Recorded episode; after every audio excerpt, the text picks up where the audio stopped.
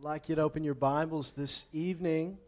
We'll start in the book of John. We're going to spend most of our time this not, tonight in the book of Hebrews. But let's start in the book of John. What a wonderful book. Love the book of John. Love them all. We really love the book of John because the book of John lays out so clearly that Jesus is not only a great man, but he was the Son of God. He was the Word made flesh. Uh, you know, this time of year, we have to be the light that shows that Jesus was more than just a nice guy. Jesus was more than a social revolutionary. Jesus was more than a political leader.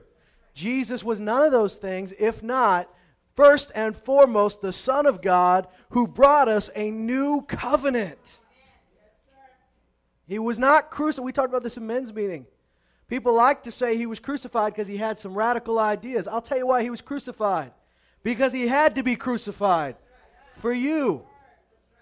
The Bible says in Isaiah, it was the Father's good pleasure to crush him. That's a tough scripture to hear. Father wanted to? No, it was his pleasure. It pleased him because of you. Because he loved you so much that he sent his son.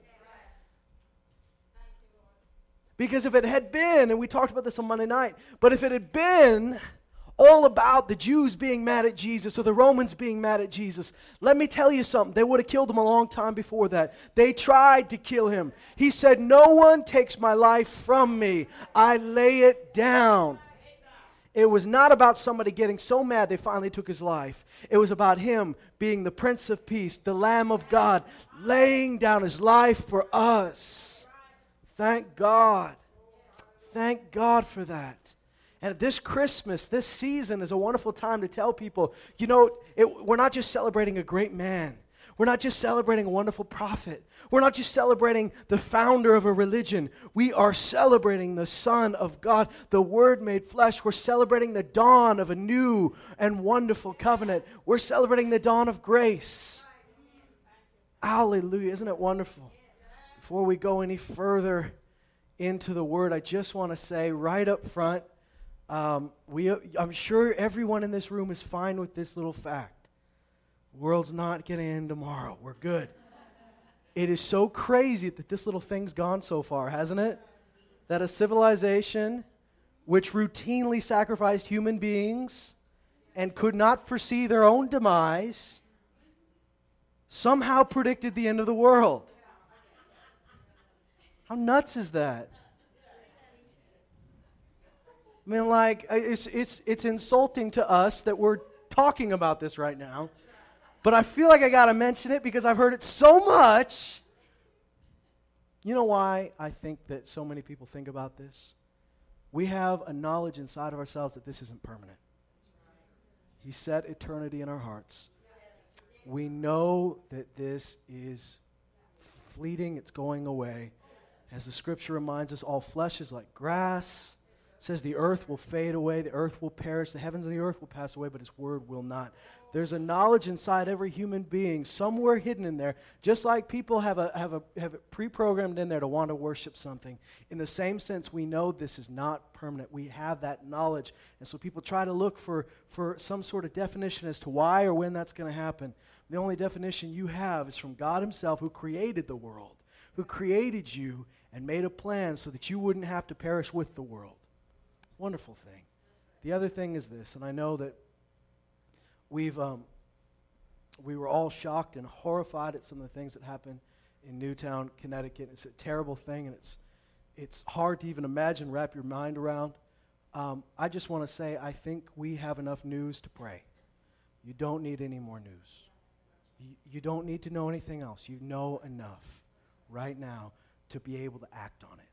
You know enough to pray. If God told you to do anything besides pray, you know enough to do that.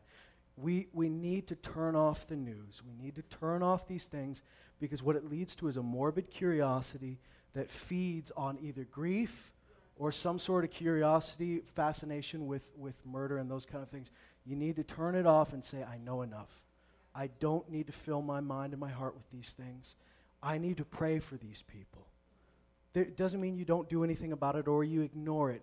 It just means you have to train your mind, you have to discipline yourself to shut the TV off, stop looking at the articles on the internet, and just say, I know enough. I don't need, I don't need to wake up and go to sleep thinking about what drove somebody to such a horrible thing because we know the great need is Jesus. Now, there may be some other things that need to be done in society. I understand that. Uh, that doesn't mean that laws shouldn't be passed. Doesn't mean those other things. But I'm talking about right now, you know all you need to know. You don't need to know more details about how those children were killed. You don't need to more know more details about that, that, that young man and, and what his life was like. You know enough to pray. As believers, we have to discipline our mind not to dwell on those things, not to become fascinated with those things. Even with the supernatural, um, you know, we, we see Jesus cast out evil spirits. We see the apostles do it. I believe believers today should know and be confident enough to cast out evil spirits. Absolutely. But you know, there, were, there have been plenty of believers, there have been a few, I should say, that have made a, a, a, a ministry out of it. And there's nothing wrong with a ministry, but have made almost an entertainment industry out of it, um, where people almost become, they, they want the demon to manifest. They want to see somebody freak out and do something weird. And can I tell you, there's nothing good about that. Jesus said to the evil spirits, said, shut up. And he cast them out. He didn't say put on a show for us. You know what? That show does nothing but destroy the person who's being used at the time. We don't give them a place. What does the devil want? The devil wants attention. Quit giving it to him. And so we shut those things off and we, we say, no, I discipline myself to think on what is good. You know, there are shows out there that focus on things like serial killers, and you can be so fascinated with that. You need to turn it off. Because you don't need to wake up and go to sleep thinking about what makes a serial killer tick. That's not healthy for you. and so I, am sorry, I, most of you probably already feel that way, but I just need to say it because you get on social media, you, get talking around people, and it is a topic that comes a lot. And I understand it was a horrible event, and I'm not saying we sweep it under the carpet. We need to do something about it. We can pray, we can act. If there's different things you need to do to act, if you need to send money, if you need to do something else, that's fine. But you got all the news you need to do that, I think. I think you got all the info you need. Turn it off and just say, all right, this isn't doing me any more good. It's not doing the, the victims any more good. Let's instead focus on what God's doing about the situation. Amen. Now, let's turn to the book of John. John chapter 1 opens in great fanfare. I love the openings of all these New Testament books, don't you? I love the openings. You may say, well, what in the world do you love about the book of Matthew?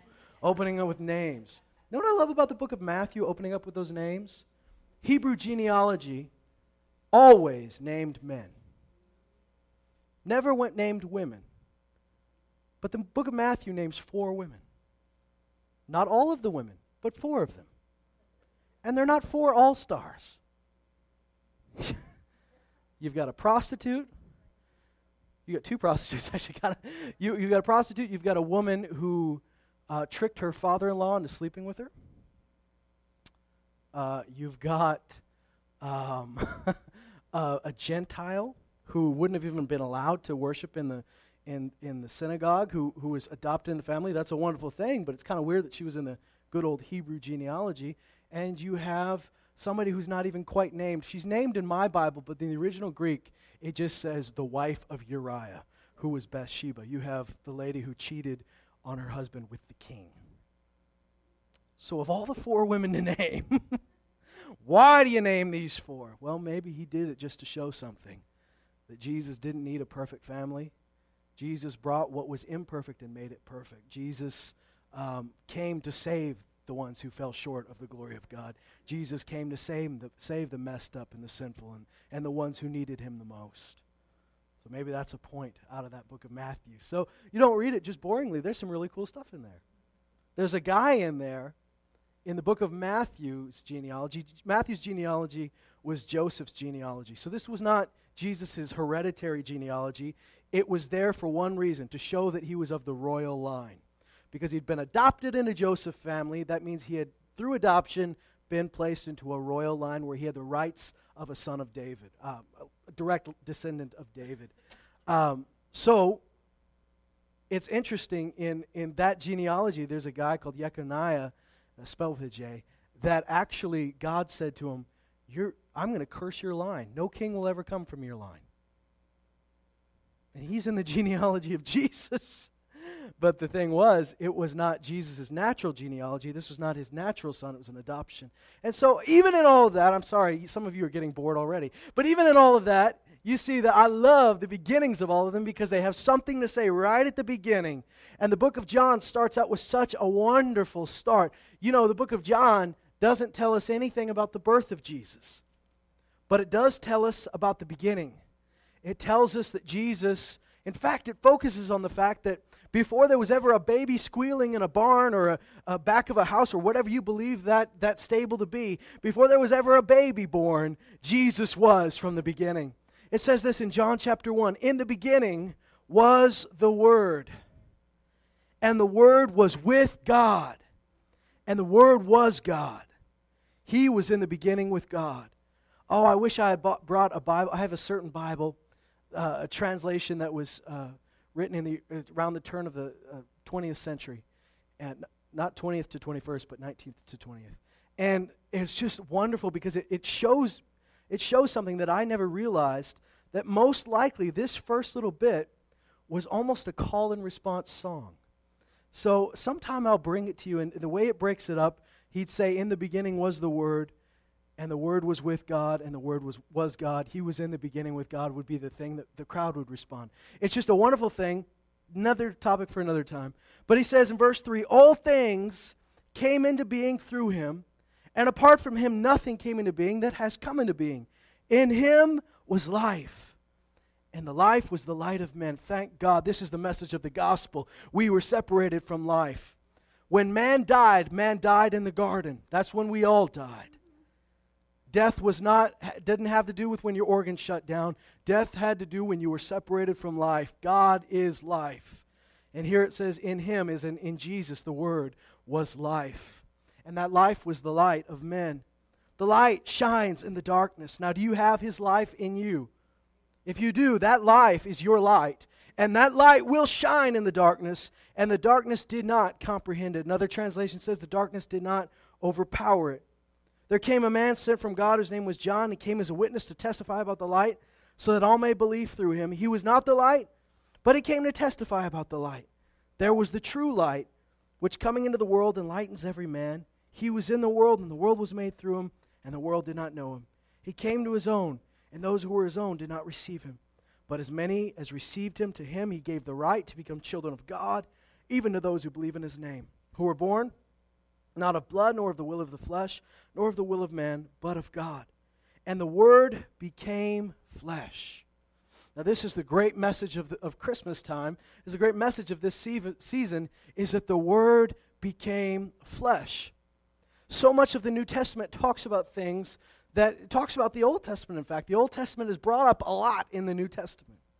And one of the things that the, the New Testament says a lot about the Old is that it was types and shadows of what was to come. Colossians says that we can argue about all these little things, the feasts and the Sabbaths and the new moons. He says, but all, th- all those things are forms and shadows, but the substance belongs to Christ. And so the great thing here is all the shadows of the Old Testament became reality in the New Testament. It may be controversial to say this, but Judaism was all about Jesus, which is why it was so crazy when the Pharisees rejected him. Everything they believed was about Jesus. That was why they killed a lamb. That was why they did those sacrifices. It was why they did everything they did. It was why they, they, I mean, why in the world would you rub lamb's blood over your door and an angel of death would go past? In what world does that make sense? Unless it was to symbolize something. Unless it was symbolizing something that was to come. The founder of the Jewish nation and the Jewish faith, some might say that Moses began it. In a sense, Moses, with the law, began something, but it goes even back to, to Abraham. They said, We're sons of Abraham. The founder of it, the Bible says that Abraham was not saved because he was a good man. Abraham was saved because he had faith, and that faith was counted to him. It was credited to his account as righteousness. Well, why would faith help him? Faith helped him because the Bible says, Jesus said, Abraham saw my day. He saw my day and he rejoiced. So, from the founding of the Jewish nation, their founder was looking at Jesus. When Moses gave the law, it was pointing to Jesus. When he raised up the serpent in the desert, and they looked on it, and the serpent was on a tree. The Bible says that serpent was symbolizing the curse. And the tree, the Bible says everything that hangs on a tree is cursed. Cursed is everyone who hangs on a tree. Galatians 3:13 says Jesus fulfilled that. That's why he hung on a tree. That's why they didn't behead him. That's why they didn't stab him in the heart. He had to hang on a tree to symbolize that he became a curse for us that we might become the righteousness of God in Christ Jesus. So when they looked at that serpent, they were looking at what Jesus would do for us. So you see, the beginnings of the whole thing are all about Jesus. Every prophet talked about Jesus. They didn't say his name, but they called him the Messiah. They talked about the Messiah. They talked about the one who is to come, the Redeemer, the Savior. He was prophesied from the beginning. And here's the great thing the Bible says in 1 Peter that they made careful inquiries searching to know who this was, that the Spirit of Christ in them, get that? He says there was a Spirit of Christ in them, telling them to say what they said. And they said, as soon as they said it, they're like, who is this guy? I know for those of you who've ever had a prophetic word, for those of you who ever heard something from God, you were supposed to tell it to somebody. Do you ever have that moment where you said it and then you say, What did I just say? How did I just say that? Bridget, you ever had that? Where you just go, what in the world did I just say? I hope somebody wrote that down. Well, they, Jeremiah had Baruch follow him around. Baruch, write this down. I'll take dictation. Boom, boom, boom, boom, boom.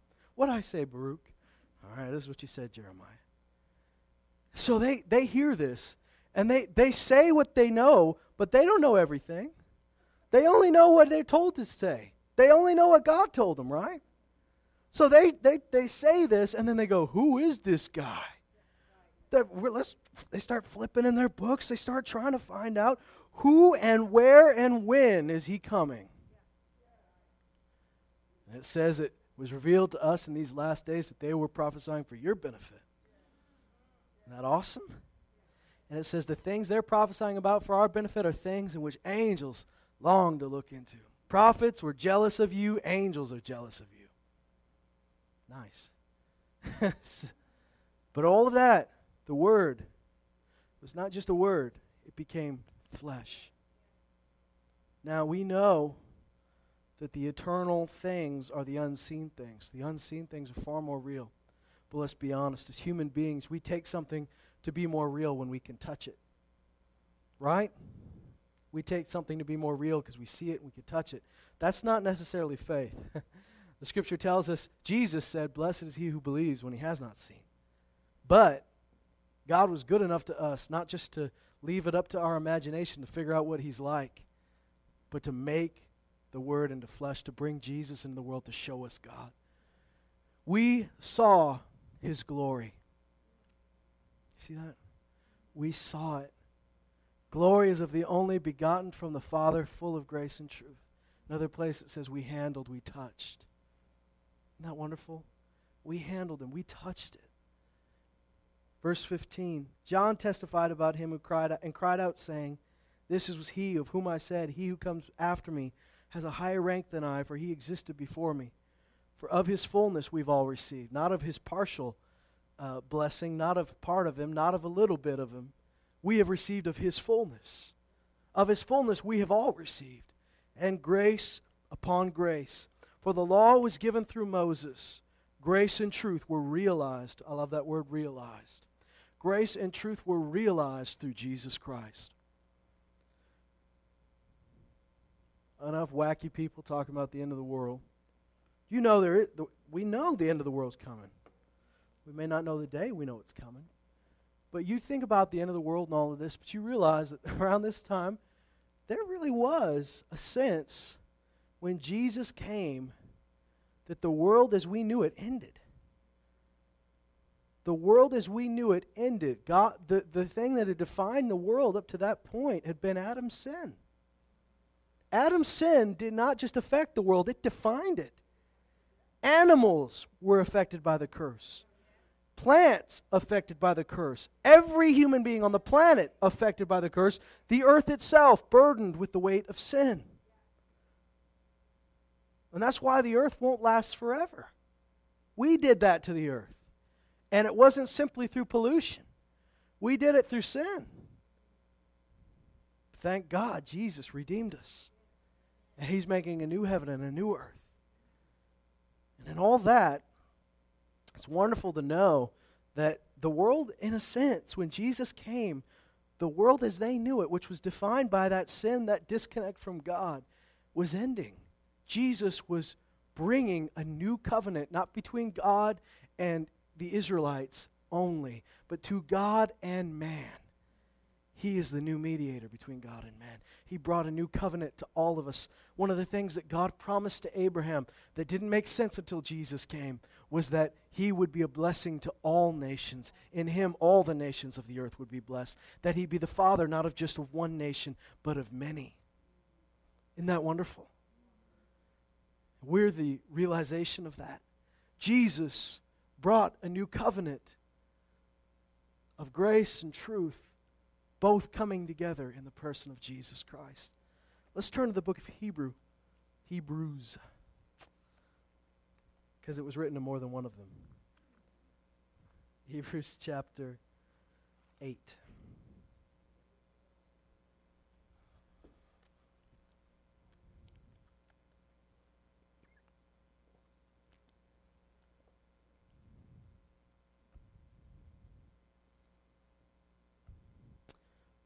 We a couple of years ago went through the book of Hebrews in great detail, and we may do that again. Um, so much truth hidden in it to it.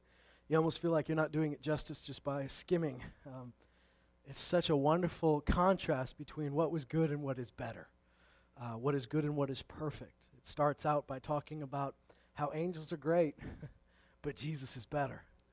It starts out talking about how uh, the old covenant was great, but G- the new covenant is better it talks about how the old high priests were good, but Jesus is perfect. About how their reign was short and temporary, but his is forever. About how Mount Sinai might have been awesome, but Mount Zion is better. And uh, it's wonderful. So in chapter 8,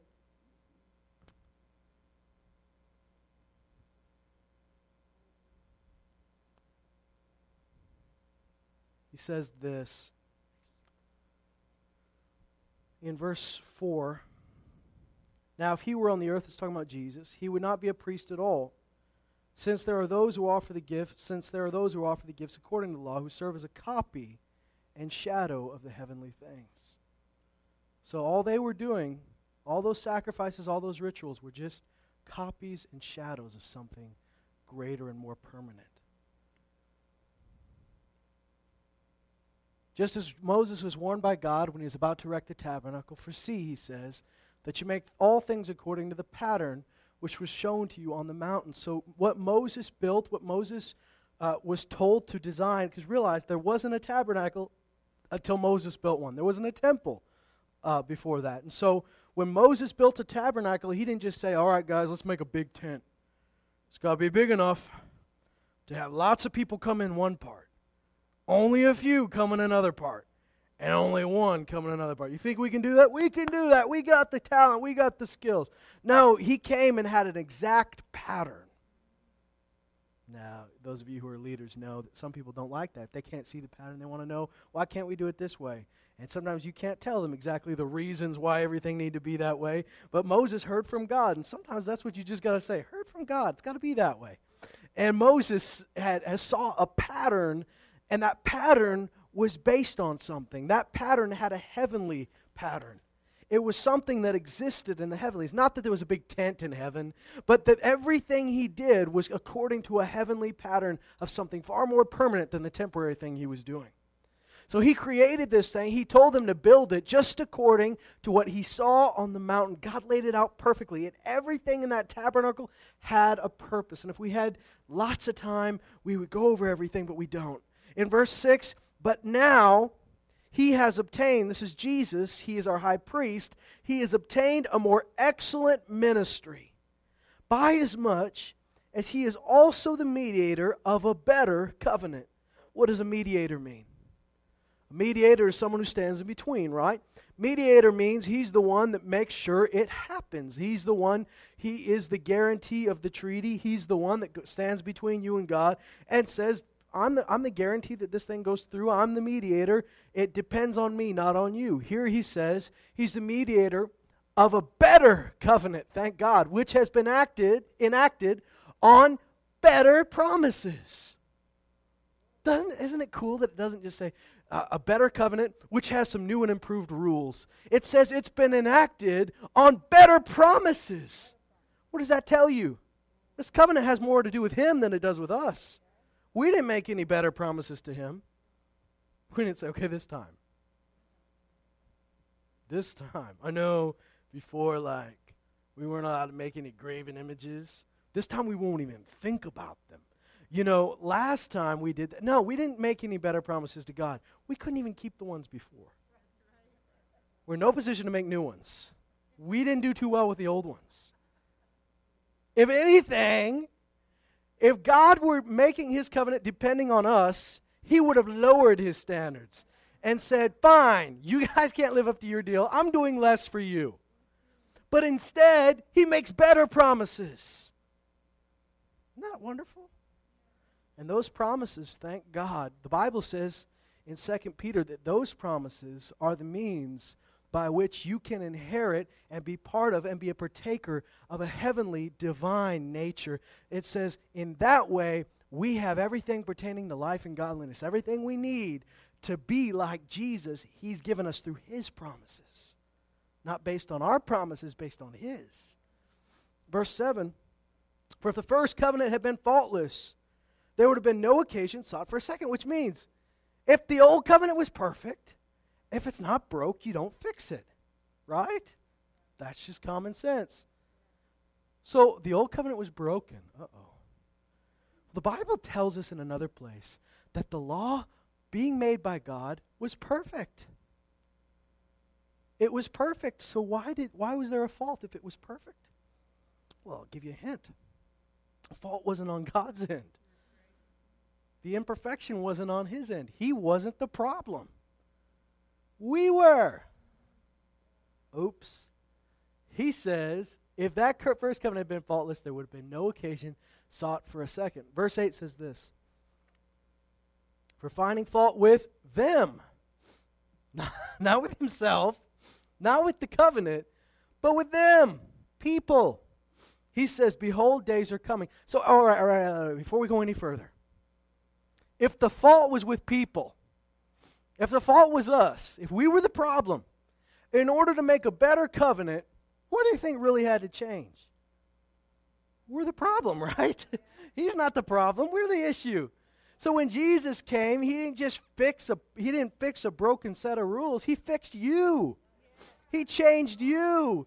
He made you a different person. He cleansed you. He gave you His righteousness instead of your own. He stood in the gap for you. He, be, he became what you couldn't be. He shed His blood for you so you could be clean when you were never clean. He fixed us.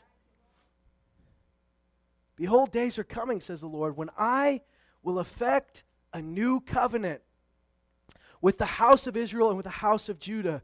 And you go, oh no, I'm left out of that. No, you're not. Because the Bible says that through his blood, we become heirs according to the promise, that we get joined into the family. He used the example of an olive branch, an olive tree, and he says, We're that wild branch that got grafted in and became part of the same tree. We received a spirit of adoption. We became the heirs of the covenant through faith so that we might receive the inheritance, the promises that God gave to Abraham. Isn't that wonderful? Isn't it kind of weird to look in your Bible and read a promise to Israel and go, that's for me too? And I don't even have a yarmulke, but I get to be part of that? Isn't that cool? He says this I will affect. I will. I'm going to do something that's going to change everything. I love, and the scripture says in Isaiah, it talks about it talks about all this injustice and all this unrighteousness. And it says, when God looked around and saw that there was no one to save, he himself raised up with his right arm. He brought up his shield and he did something about it. when we couldn't save ourselves, a Savior came. That's one of the reasons that the, the angels talked about it, the Old Testament prophets talked about it. But one of the first things that Jesus was called, in fact, his name meant salvation. One of the first things that Jesus was ever called was a Savior, a rescuer, someone who was coming in to fix it, someone who was coming in to snatch us out of death and bring us into life. It says, He, I, will effect a new covenant. Jesus brought that. When we celebrate Christmas, we're celebrating the beginning of something. Well, you might say, didn't the new covenant start on the cross and the resurrection? Absolutely, that was imperative. That was a big part. But even when Jesus came, there was a beginning of something wonderful. When he walked the earth, there was something about him that was different. Yes, he fulfilled the law, but he also, it says, grace and truth were realized through Jesus. John goes on to say, No one in that first chapter, no one has seen God, but Christ Jesus, He has explained Him to us. He showed us what God looked like. Colossians says He was the in- image of the invisible God, the express image. Jesus says to His disciples, If you have seen me, you've seen the Father. I've said this before, but He didn't say, If you've seen me, you've seen the Father's nice side. If you've seen me, you've seen the Father's hippie side. He says, If you've seen me, you have seen the Father. He wouldn't have said that if there was more to God than Jesus showed us. Because then the disciple, then he would have said to the disciples, If you've seen me, you, you get a gist of what God's like. No, no, no. he said, You have seen the Father. In other words, there's nothing more to see. You have seen him. When we know what Jesus was like, we find out what God's like. And I shouldn't just say what Jesus was like, what he is like. Thank God didn't just start, stop in the Gospels. We see him all through the New Testament, culminating in the book of Revelation. You see him show up a little bit different than when he first came to earth. You see him a little bit scarier, maybe. but he's still got those that same love, that same uh, strength, that same saving power. Except now he's the risen Christ, fully exalted, with a name higher than any other name, seated at the right hand of God, ruling seated at the, the, the right hand of God until all his enemies be made a footstool under his feet. Says this. He's going to effect a new covenant. Verse 9 says this Not like the covenant which I made with their fathers on the day when I took them by the hand to lead them out of the land of Egypt. Why is it not going to be like that? For they did not continue in my covenant. And I did not care for them, says the Lord. For this is the covenant that I will make with the house of Israel after those days, says the Lord, I will put my laws into their minds.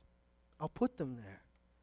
And laws sometimes is a tough word uh, because then we sometimes jolt ourselves back, just like the Galatians did, jolt ourselves back into saying, well, do I have to live like a, uh, an old covenant uh, Israelite? Do I have to live under that law? No, no, this is his laws, his ways. He'll put his ways on your mind so you know right from wrong, you know what to do. You you have them engraved on your mind. I imagine uh, a lot of that has to do with the fact that the mind gets washed by the Word.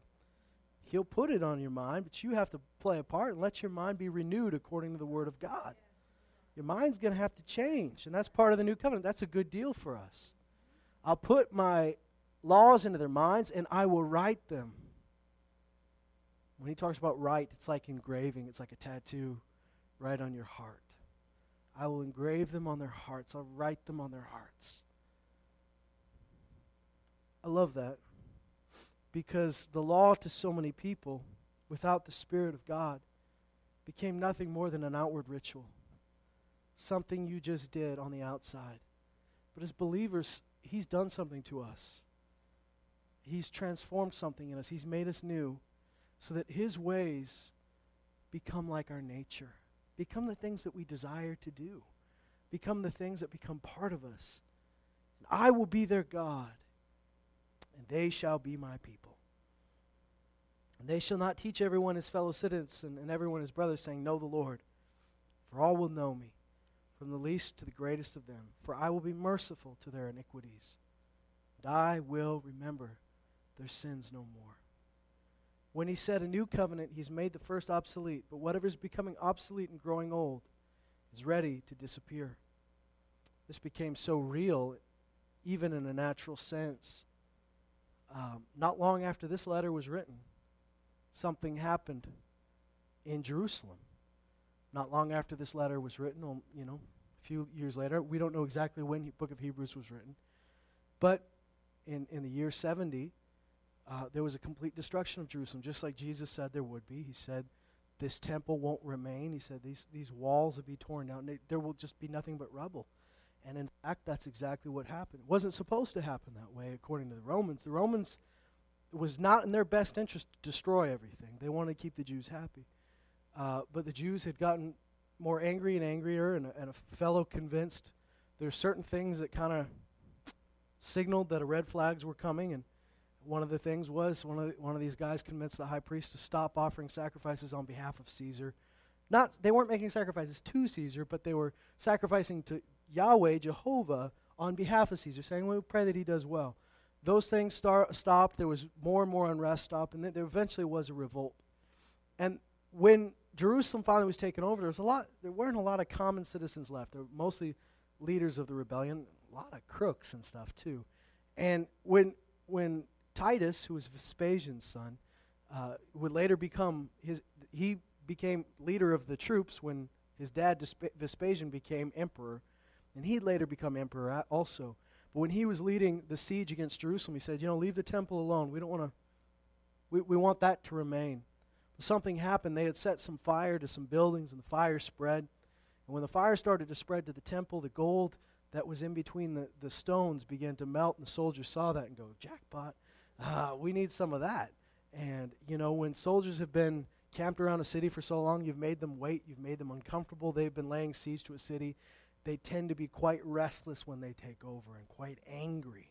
And they, they, they're hard to control at that point there's been some horrible atrocities committed in war once a city is taken over by soldiers who just are out of control. And these soldiers began to, to just, you know, totally destroy the temple. It was burned and destroyed. They removed, Jesus said there wouldn't be one stone left upon another. And true enough, they removed every stone. Well, I say all that to say this. That was the last time some of those temple uh, rituals took place. Uh, that was the end of uh, things like animal sacrifice. That was the end of, in a lot of ways, the Levitical priesthood. A lot of that ended right there. And uh, the book of Hebrews is a warning. It's, it's an encouragement, it's also a warning. This isn't going to be around forever. The book of Hebrews says things like if you neglect the sacrifice that Jesus made, there won't remain for you another one. So when he says this is this I say that to help you understand this verse. Whatever is becoming obsolete and growing old is ready to disappear. This all began with Jesus. Jesus did not come to rebel against the old covenant, he came to fulfill it. But he brought a new covenant. The Bible says you don't pour new wine into an old wineskin. When Jesus brought a new covenant, the old one was ready to go away. And sure enough, it did. We all stand, every person on the planet. The Bible says, and I, I believe that God has, has a special plan for Israel. I believe that very strongly. I believe it's in the Word. However, I know that the Bible also says in Christ there's no Jew nor Greek. Jesus is for everybody. It's for everybody. He is the way to the Father, and you can't get to the Father without Him. He said that. So, as a believer, we got put into the same family. Jesus said, we were reading this in men's group on Monday night. Jesus said when he was talking to them, he said, There'll be a day. He says, Right now, I call my own sheep. They come out. I lead them. They, I know, they know my voice. I know their names. I lead them in and out, and they find pasture and they're saved. He said, But there's going to be a day when I call sheep that are not of this fold, and I call them together, and they will be part of one flock with one shepherd. And that was when he was talking about us Gentiles. He brought us into one flock with one shepherd. And wonderful as it is, he says, There's a new covenant. That covenant was realized, was brought to us through Jesus Christ. It changed the whole world. Guys, for all intents and purposes, the world as we knew it ended when Jesus hit the planet. Something changed. We got to realize how big of an event this was. God said, I will not always be angry with you. The reason God was angry, we think of the word angry as, uh, as coming from an angry person, you know? We think that angry people get angry. But in the sense that we're talking about God, God is love. God is perfect. So why is the word angry mentioned in the same sentence? That anger was justice. He's holy, and sin and holiness don't go together. And God's justice, there was always, because He's holy, there always had to be justice. Not because He didn't love, because, guys, because He loved, he made laws and rituals so that those who were unjust and unclean could cover themselves and still go into the presence of God, who could atone for their sins. What a wonderful God! And he had this plan from the beginning to bring not a temporary but a permanent solution to the sins of the people. And that was Jesus Christ. And in Jesus Christ, God's mercy and God's justice, as it says in the book of Psalms, justice and mercy have kissed. In Jesus Christ, they met. God was fully just.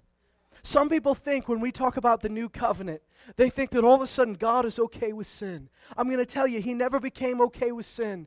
That's why He punished it severely in Jesus Christ. He punished sin, He did not go easy on Jesus. And that was our fault. Our sin did that to Jesus. God didn't just say, uh, yeah, I don't really care anymore. I was too hard on you. Now, his justice remains un, unaltered, unbent, undamaged. His holiness is still the same. The only thing that's changed is you.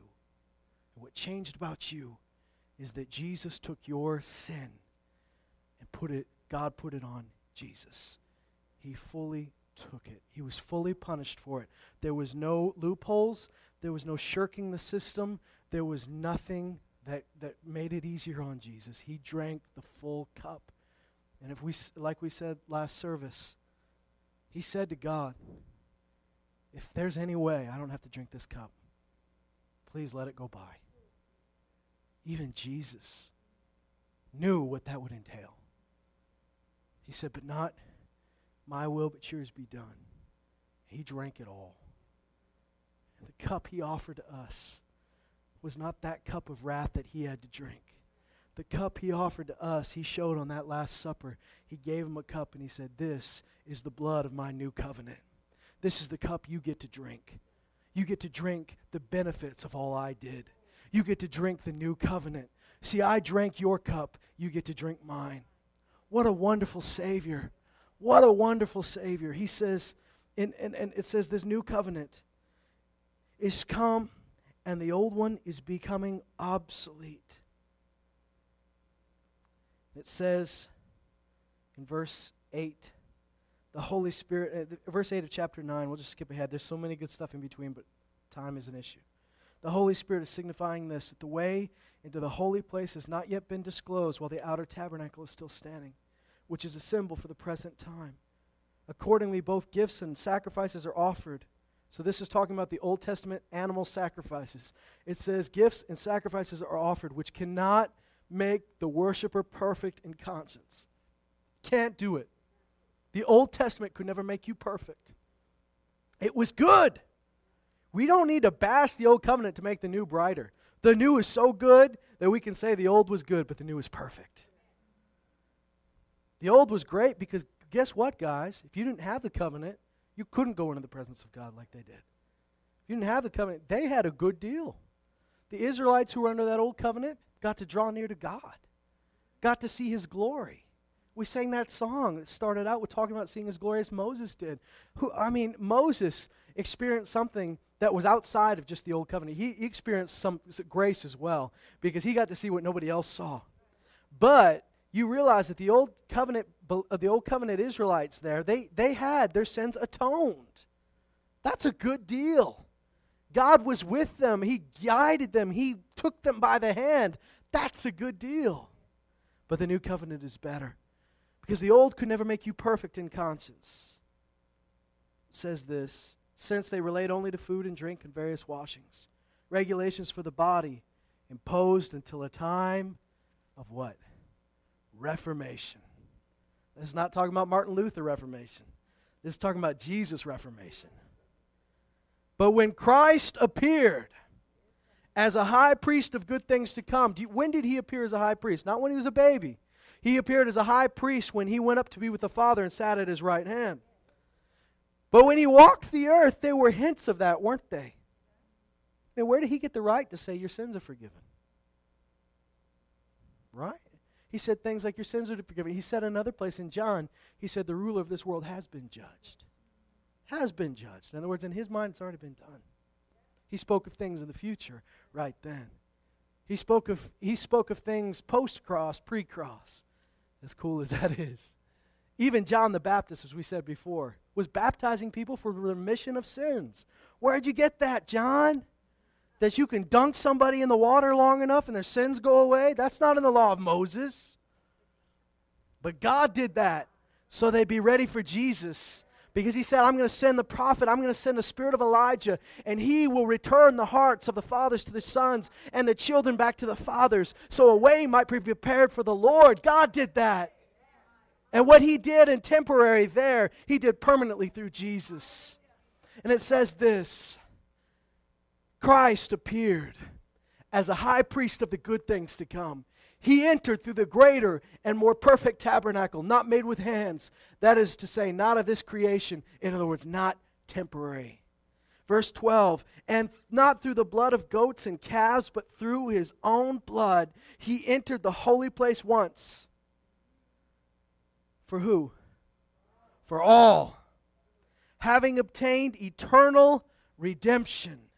Redemption, as you know, means to buy you back eternally. He doesn't have to keep doing it, he's done it.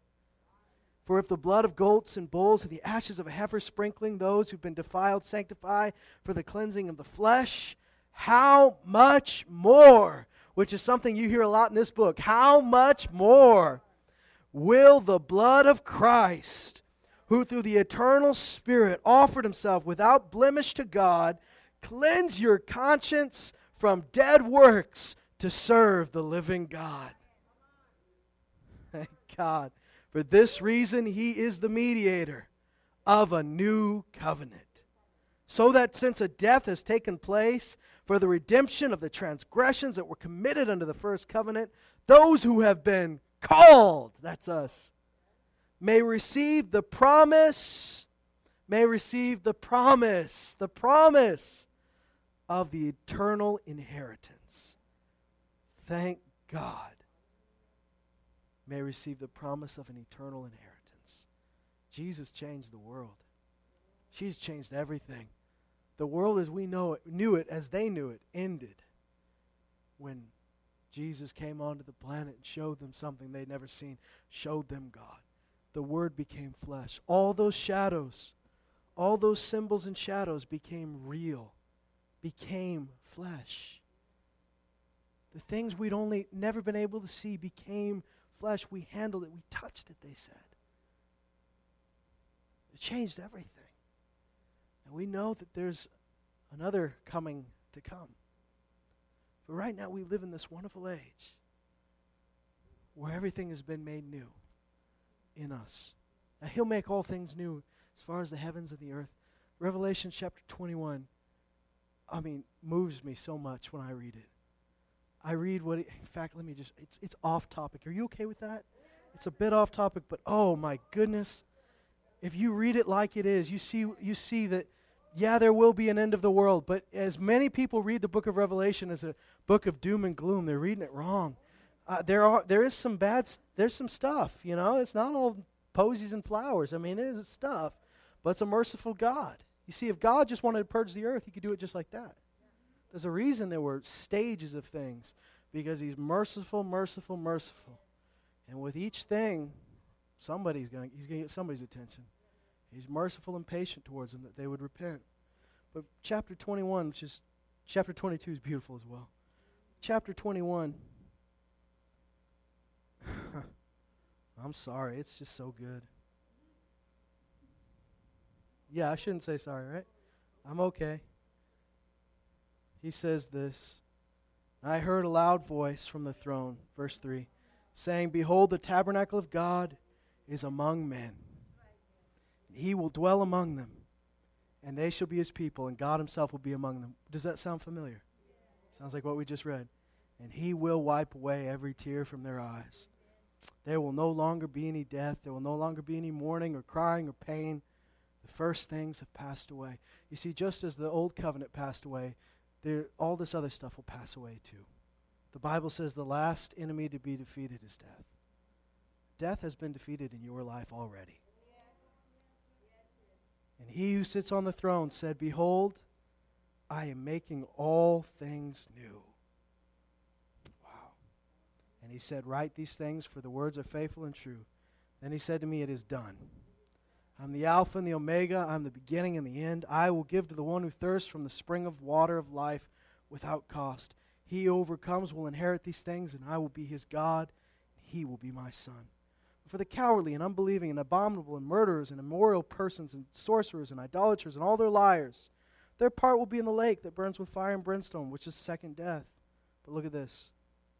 Then one of the angels who had the seven bowls full of the seven last plagues came and spoke with me, saying, Come here, I will show you the bride, the wife of the Lamb. Did you know you're in there? Oh, what a wonderful thing. I, I look forward to that day so much. Oh, the angel said to John, John got a peek. What's weird is he gets to see, but he's also part of that bride. When Jesus says, I'm going to make everything new, I'll wipe every tear, death will be done, there'll be no more crying, no more pain. And then he says, Come, let me show you my bride. And he takes him to the New Jerusalem. The book of Revelation ends with hope. The world changed when Jesus came, and it never was the same again. Life has been made available to us because the Word became flesh. Remember, the Word in Him was life. That life was the light of men. That Word became flesh and dwelt among us. It became part of us. And God's promise to, set, to be Emmanuel, God not just above us, not just around us, not just on us, but with us became reality in Jesus Christ. And God is with you, God is in you. When you've received Jesus, His Spirit came into you and you became one with Him, adopted into the family, and you cried out, Abba, Father, Daddy.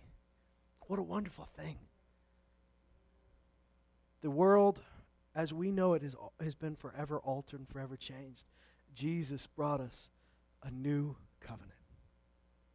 And I love to think about that this, this time of year because we think about a baby being born, we think about shepherds, we think about wise men.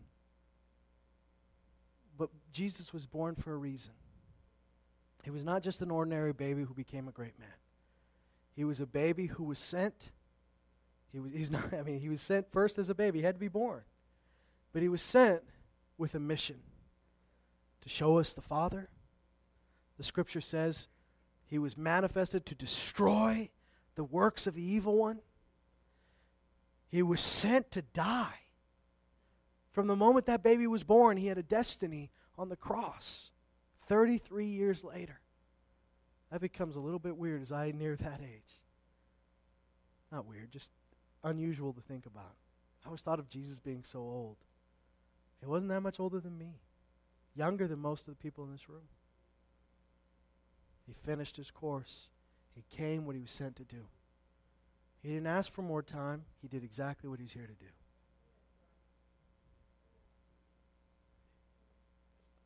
So when people think about Christmas, what it's all about, live, let Christmas be. Let Christmas be under the shadow of the resurrection. Never separate Jesus' birth with Jesus' purpose. Never separate the coming of Jesus with the coming of a brand new covenant. Because that's what it's all about. It's not just about a nice guy being born, it's about the world changing forever. We've been made new. Guys, it is, it is just like we say in the, in the song, just like we celebrate, go tell it on the mountain. We've been made proclaimers of the new covenant. The Bible calls us ministers of reconciliation. What a great title! Don't you think it's the opposite of that to go hold up signs at, at funerals and tell people how much God hates them? Don't you think that's the opposite of what he calls us? Ministers of reconciliation, which means your job is to say, Come back. God has made a way for you to come to life, for you to be brought back to life. Let me tell you about the covenant we have. Let me tell you about the end of the world, the end of the old covenant, which made way for the new covenant.